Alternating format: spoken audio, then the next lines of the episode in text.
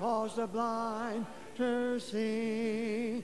And then I cried, Dear Jesus, come and heal my broken spirit. I then obeyed his blessed commands and gained the victory.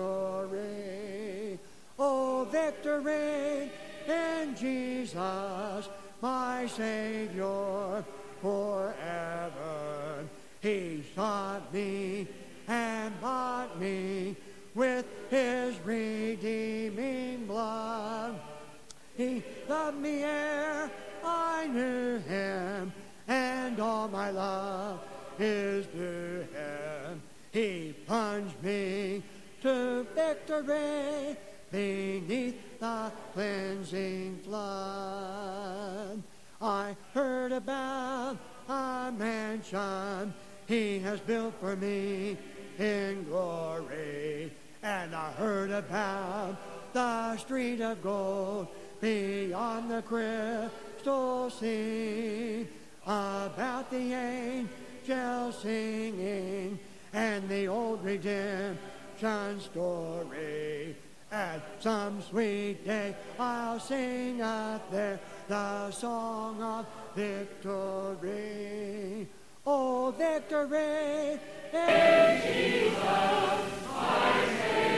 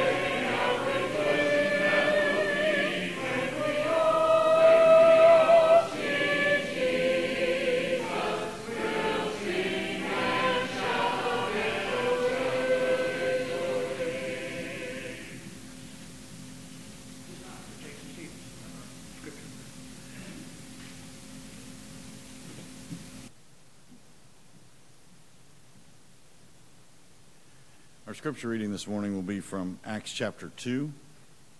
If you'd like to follow along, Acts chapter 2, verses 45 and 40, I'm sorry, 44 and 45. All who believed were together and held everything in common, and they began selling their property and possessions and distributing the proceeds to everyone as anyone had need. Let's pray. Dear Lord, we thank you for this day you've given to us. We thank you for the opportunity we have to come and worship you today, Lord. Lord, we pray that our worship will be done in truth and in spirit, It will be uplifting to those who are here and will be pleasing in your sight. Lord, we pray that you will be with those who are sick and unable to be here today. Be with those who are caring for the sick. Lord, we pray that you'll be with those who are hurting. Be with those who have lost loved ones. Be with those who are anxious, Lord. We pray that you will help them to put their, their trust in you. And we pray that you will always take care of us, Lord. And we pray that we will have the faith to know that you will always take care of us. Lord, again, we ask that you be with us as we continue through our worship. Watch over us. Forgive us when we fall short of your will. And it's through Jesus we do pray. Amen.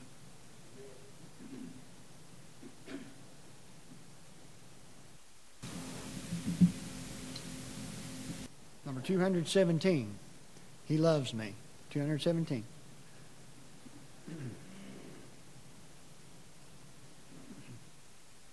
Why?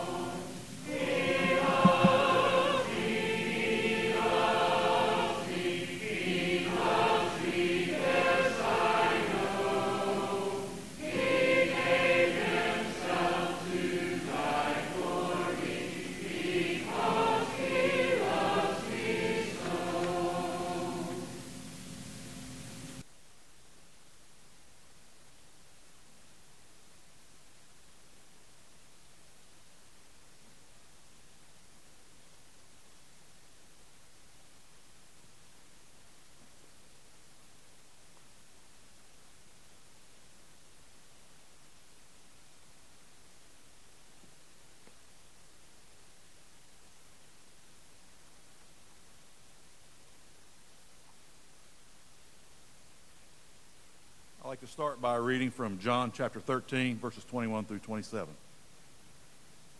When Jesus had said these things, he was troubled in spirit and testified and said, Most assuredly I say to you, one of you will betray me. Then the disciples looked at one another, perplexed about whom he spoke. Now there was a leaning on Jesus' bosom, one of his disciples whom Jesus loved. Simon Peter therefore motioned to him to ask who it was of whom he spoke.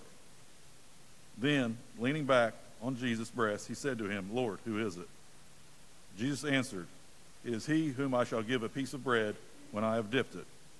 And having dipped the bread, he gave it to Judas Iscariot, the son of Simon. Now, after the piece of bread, Satan entered him, and Jesus said to him, What you do, do quickly.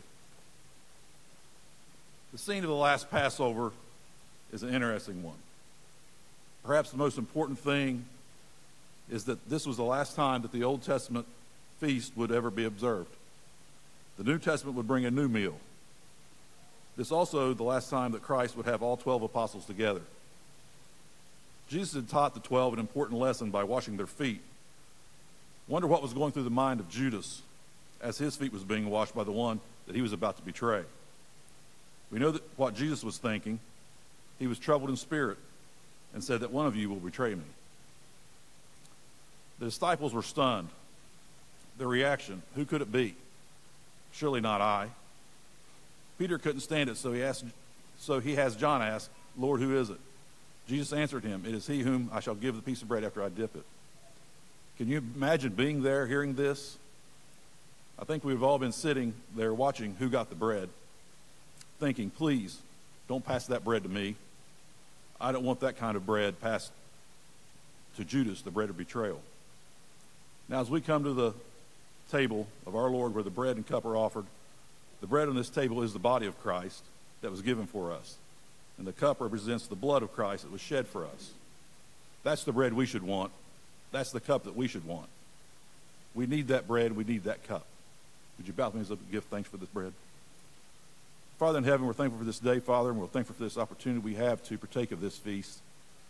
Father, we pray that you, we would partake of the bread, which represents the body that Christ suffered, gave for us, Father. Be with us as we partake of it. We do so in a worthy manner. In Jesus' name I pray. Amen.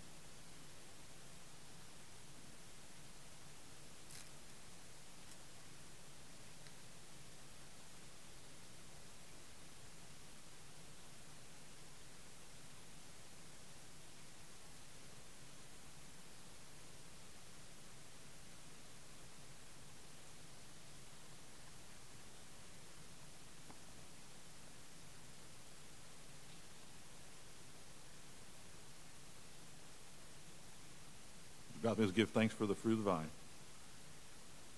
Father in heaven, we're thankful for this opportunity to partake of this fruit of the vine, which represents the blood that Christ shed on the cross for us. Father, we pray that we will keep these things in mind as we partake of this, Father. Thank you for everything you do for us. Through his name we pray. Amen.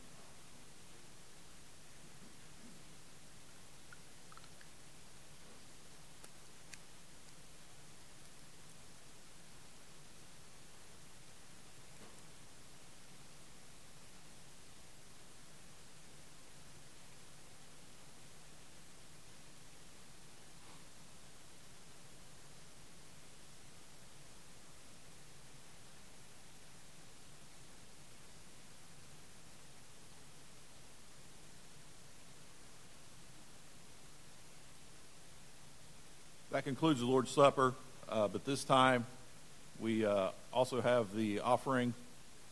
Um, we have two yellow buckets in the back there that you can put your offering in um, at your leisure. Uh, but I'd like to uh, pray for the blessing on the offering. Father in heaven, we're thankful for this day, Father, and we're thankful for this country that we've been blessed to live in. Father, we pray that you would be with our leaders of our country. Father, be with us as we as we give money back to this church. Father, we truly live in one of the most blessed nations in the world. Be with this offering, Father, that the elders will use it for the intended cause. In Jesus' name I pray. Amen.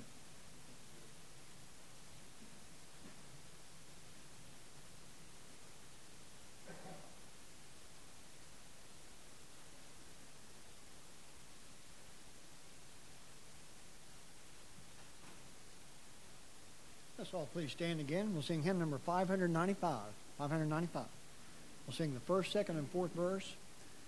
And the song name is Stand Up, Stand Up for Jesus. Stand up, stand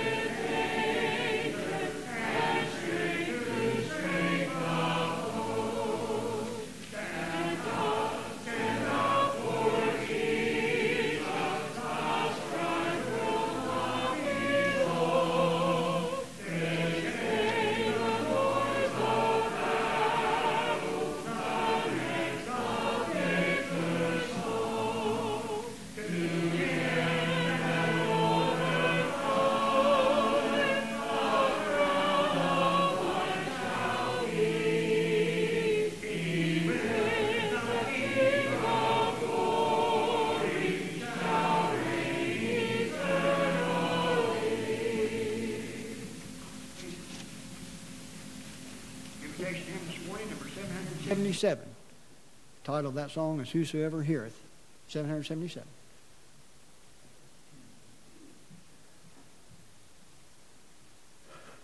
Good morning. Nice rainy day, isn't it? All right, be turning in your Bibles to Acts chapter 2. Acts chapter 2. We are talking about some habits from the early church that will be helpful for us as well. Uh, this was an incredibly successful congregation that was pleasing to the Lord, and we know that because the apostles are uh, living during this time period, and if they were not pleasing to the Lord, um, Peter and James and John and the rest of the apostles would have let them know. And so these are some things that the apostles and thus the Lord thought would be helpful for the early church and for any congregation of the Lord's people. Uh, and so we are looking at some rhythms or some habits. There's four of them that I think are uh, incredibly important that we're going to study throughout this series. So, four habits, four rhythms of the early church. And these things are found in Acts chapter 2, verse 42. Last week we talked a little bit about the very first one of these habits. Um, they had dedicated themselves to the apostles' doctrine and exactly what that meant.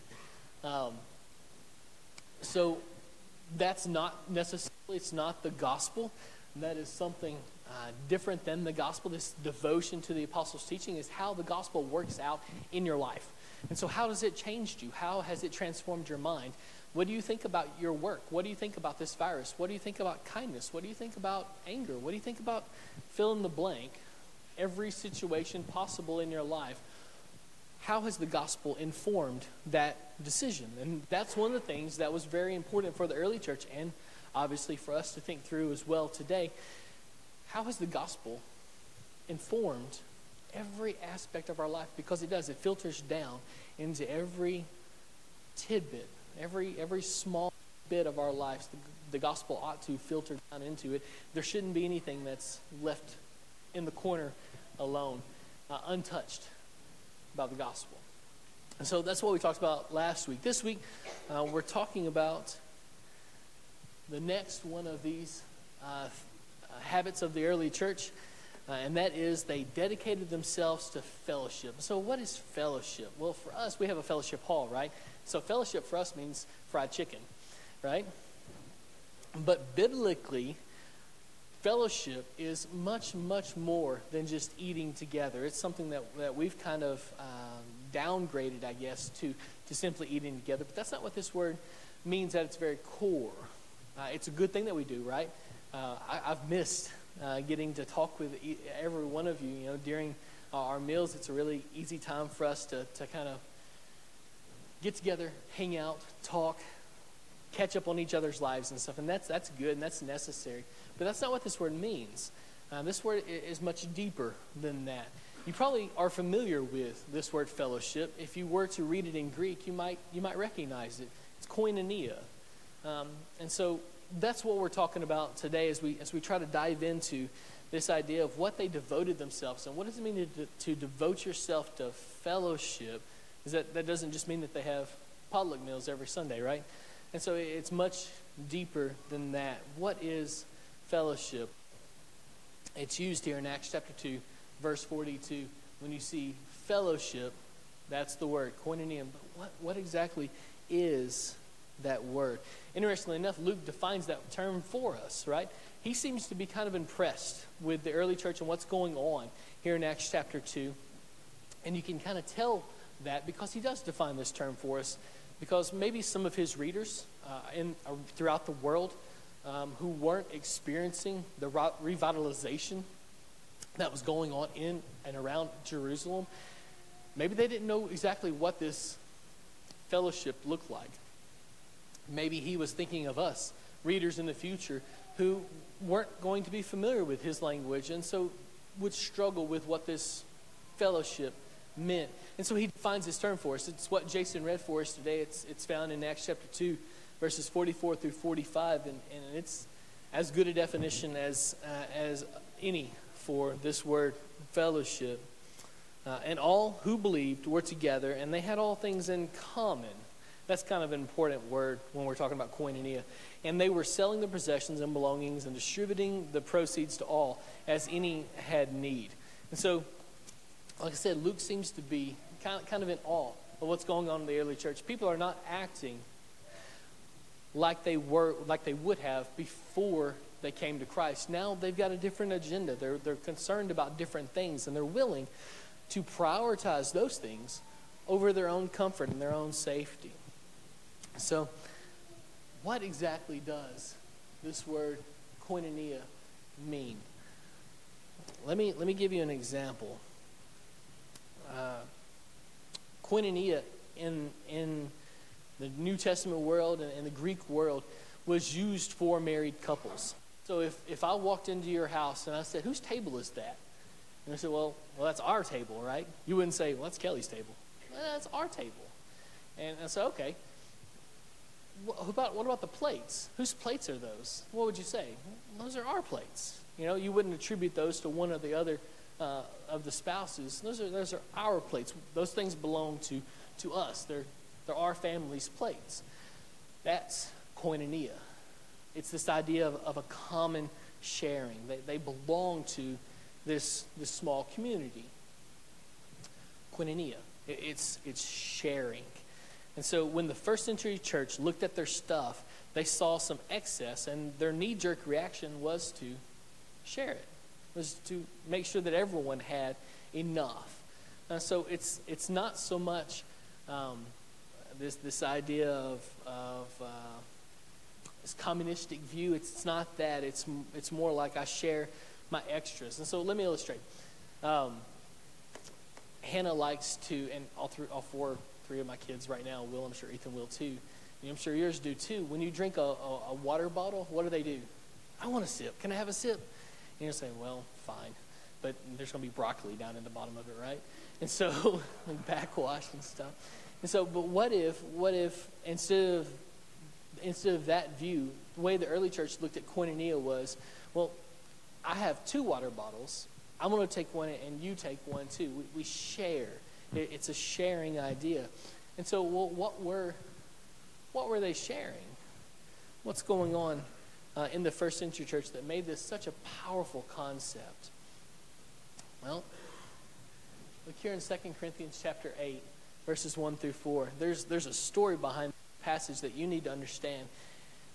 Sharing this koinonia idea that's so important to the church. That's, that's one of these rhythms uh, of the church, one of these habits that we need to put inside uh, of our own lives. It's not just a sharing um, like 2 Corinthians 8 talks about it.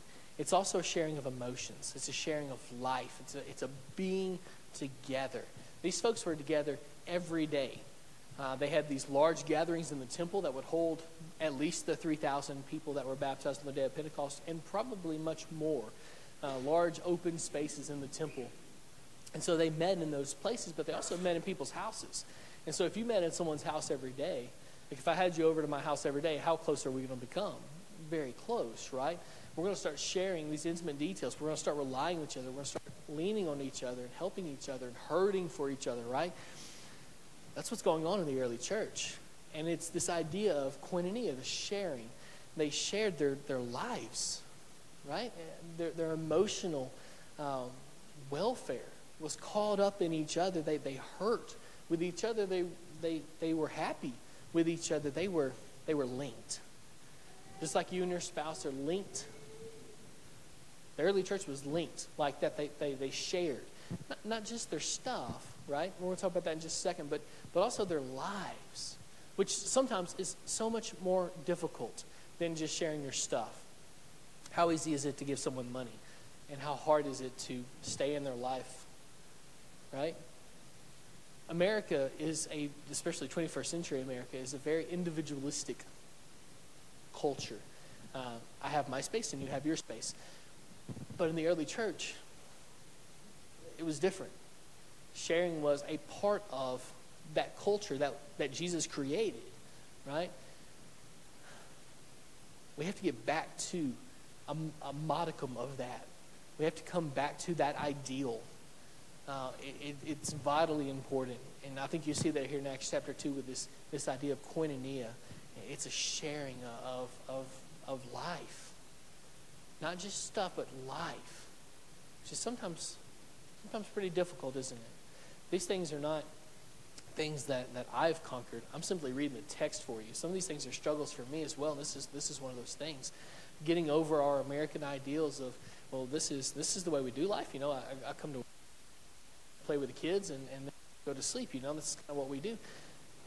We're going to have to start carving out space, more space for one another.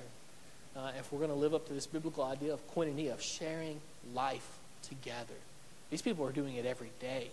And so when they needed someone to, to lean on, when they were hurting or when they were happy, when they were struggling, who did they go to?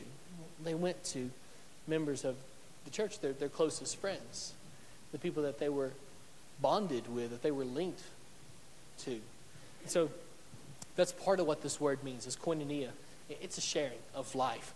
But here in 2, uh, in 2 Corinthians chapter 8, you find an even deeper uh, facet to this word, koinonia. So something's happening in Jerusalem that you need to be aware of before we get too much farther into 2 Corinthians 8. There is a famine and thus a, uh, an incredible shortage of food in and around Jerusalem. And so the food that is there has skyrocketed in price. We're kind of familiar with that, right? A couple months ago, anybody tried to buy beef? Yep. Left a little bit lighter in your wallet, didn't you? The, the prices kind of skyrocketed a little bit. And so that kind of thing, I'm sure, is happening in Jerusalem too. And so when you don't have food, the prices go up. It's true in Jerusalem just like it is today. And so Paul looks at the Jerusalem church and he sees them struggling, and so he sends out word to all the congregations that he's been a part of, all the congregations that he's founded, that he's touched, that he's aware of. He says, hey, the Jerusalem congregations are, are undergoing this incredible hardship. Um, would you think about helping support them financially? And so the congregation send back, and I'll give so much, and we'll give so much. And you come by, and as you come by on your way to Jerusalem, we'll have the offering ready. We'll give it to you. You swing back by Jerusalem, give it to them, and everything will be okay. Now, what he doesn't expect is the congregations in Macedonia to give. And you'll see that here in this passage. Um, the congregations in Macedonia, we know of three of them. There were probably more, but we know of only three.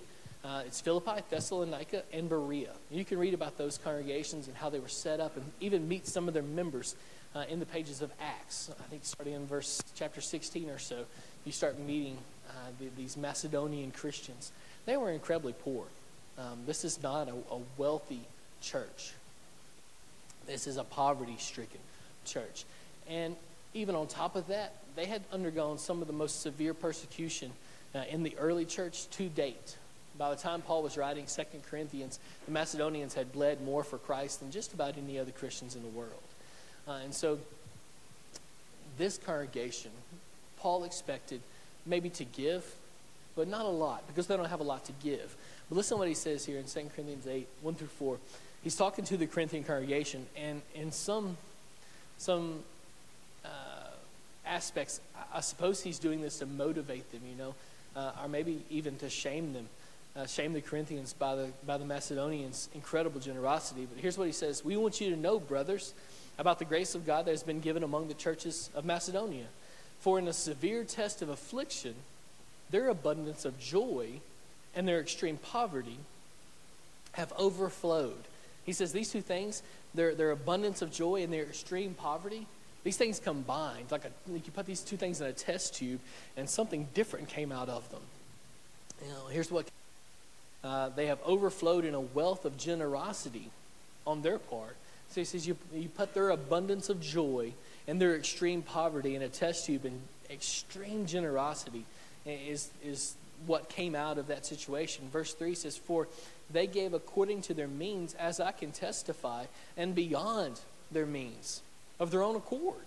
Paul says, We didn't even ask these of these of these congregations. Paul's going around the early, early um, the early world, the early Greek world, and asking for contributions. I'm, I'm not sure he even asked the Macedonian churches for this because maybe he understood the extreme poverty that they were under and he didn't want to put an undue burden on them. But listen to what he says in verse 4 begging us earnestly for the favor of taking part in the relief of the saints. He says, They came to us. And they wouldn't take no for an answer. They pleaded with us to allow them to partake in koinonia. This, this idea, my translation of the ESV says taking part. Maybe yours says fellowship. That, that word is koinonia. They were begging to be allowed to share. They couldn't share their lives because they were separated by geography, right? Hundreds, if not thousands of miles separated the Macedonian Christians from the Jerusalem saints. And so they they'd most likely never met anyone from the Jerusalem congregations. But because of the sharing, this bond that they had inside of Christ, they wanted to give. Now, Paul seems amazed by that because they didn't have a whole lot to give. But when their extreme poverty and their abundance of joy got together, this generosity, this extreme generosity is the result. And so, what are they? Where's their abundance of joy come from? Why did they do this thing? It's, it's really incredible, right? Why did they share when they didn't have, we might say, two nickels drubbed together? Why did they give one of the nickels to the, to the Jerusalem churches? Well, first things first, right? They know how extreme poverty feels. They're poor themselves.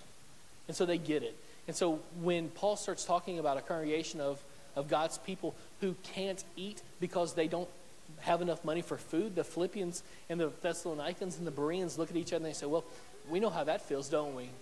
That hurts. And so we want to alleviate that suffering. And so that's, that's one of the reasons I'm sure why this is happening. The second reason is at the very foundation of our faith is this incredible generosity where Christ left heaven so that he could be with us. This thing that doesn't make any sense. This incredible, generous act by God who didn't have to do this happened at Jesus' birth. And then, living for 30 plus years as one of us with all the frailties and the temptations and all the stuff that we get ourselves into, he struggled with all those things too, even though he was sinless. And then ultimately, to be mocked and spit on, ridiculed, and ultimately killed by his own creation. Incredible generosity, right? At the very base of our faith stands this story of incredible generosity. And so when the Philippians heard about someone who was suffering, what did they do? Well, when God heard about us suffering, he moved to alleviate it at his own expense. So when the Philippians heard about someone's suffering, they moved to alleviate it at their own expense. That's what we as Christians do. We, we share, right? We koinonia, we fellowship. You see, it, this word is much, much broader than fried chicken, isn't it? It's a sharing. But, but not just of, of our money, but also of our time. Sometimes it's hard to love, isn't it? Sometimes it's hard to, to love without restriction. You ever felt that? Maybe somebody hurt you because they're human and that's kind of what we do. We hurt each other. Maybe somebody hurt you in, this relationship and it, it's hard to trust. It's hard to give. It's hard to love. At the very foundation of the Christian faith is the story of incredible generosity that even though we had hurt him time and time and time again, he still gave of himself.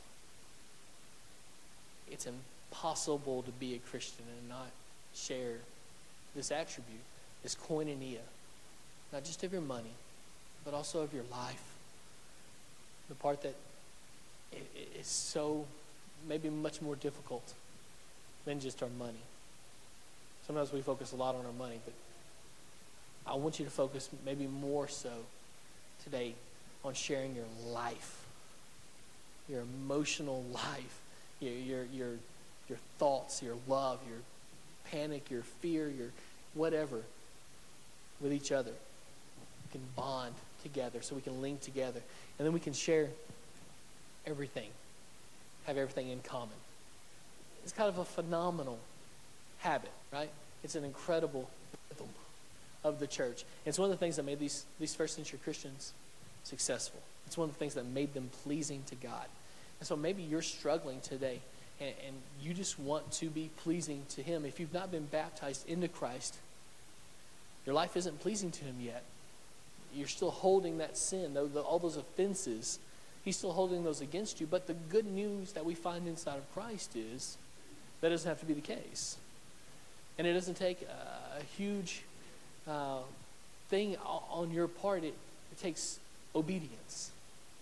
To be baptized, to be immersed into water that re- is representative of his blood, right? That washes away all of our sins. Maybe you've already made that decision this morning. You just need the prayers of this congregation to be who God would have you to be, to fellowship, to be devoted to the apostles' teaching, to seeing the gospel lived out in every aspect of your life, in your time as well as in your money. If you have any this morning, won't you come as we stand and sing?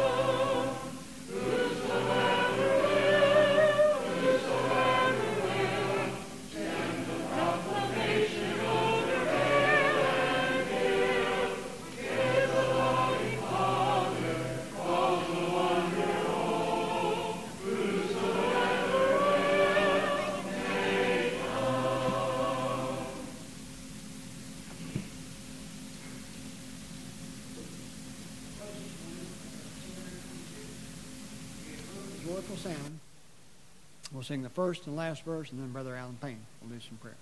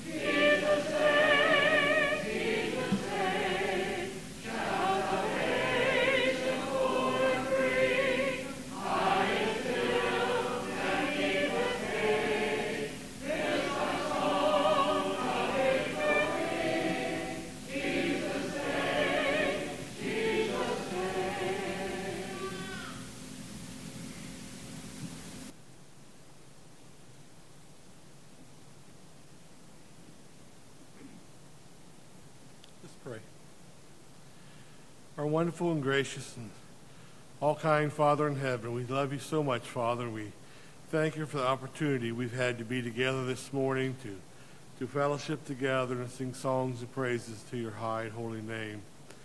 Father, we, we're so grateful for your Son, Jesus, who died for us.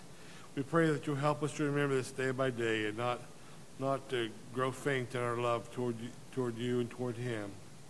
Father, we pray you'd help this congregation as a whole to continue to grow in our love, love for you and a love for one another. And may we always be a sweet aroma to the world that, that will help spread the knowledge of Jesus. Father, we thank you so much for the things you blessed us with. We ask you to be with those of our number who are ill, and we pray you, you would take care of them and, and comfort them and be with the doctors and the medicine. Father, again, be with us as we part here this day and watch over us. Christ's name we pray. And amen.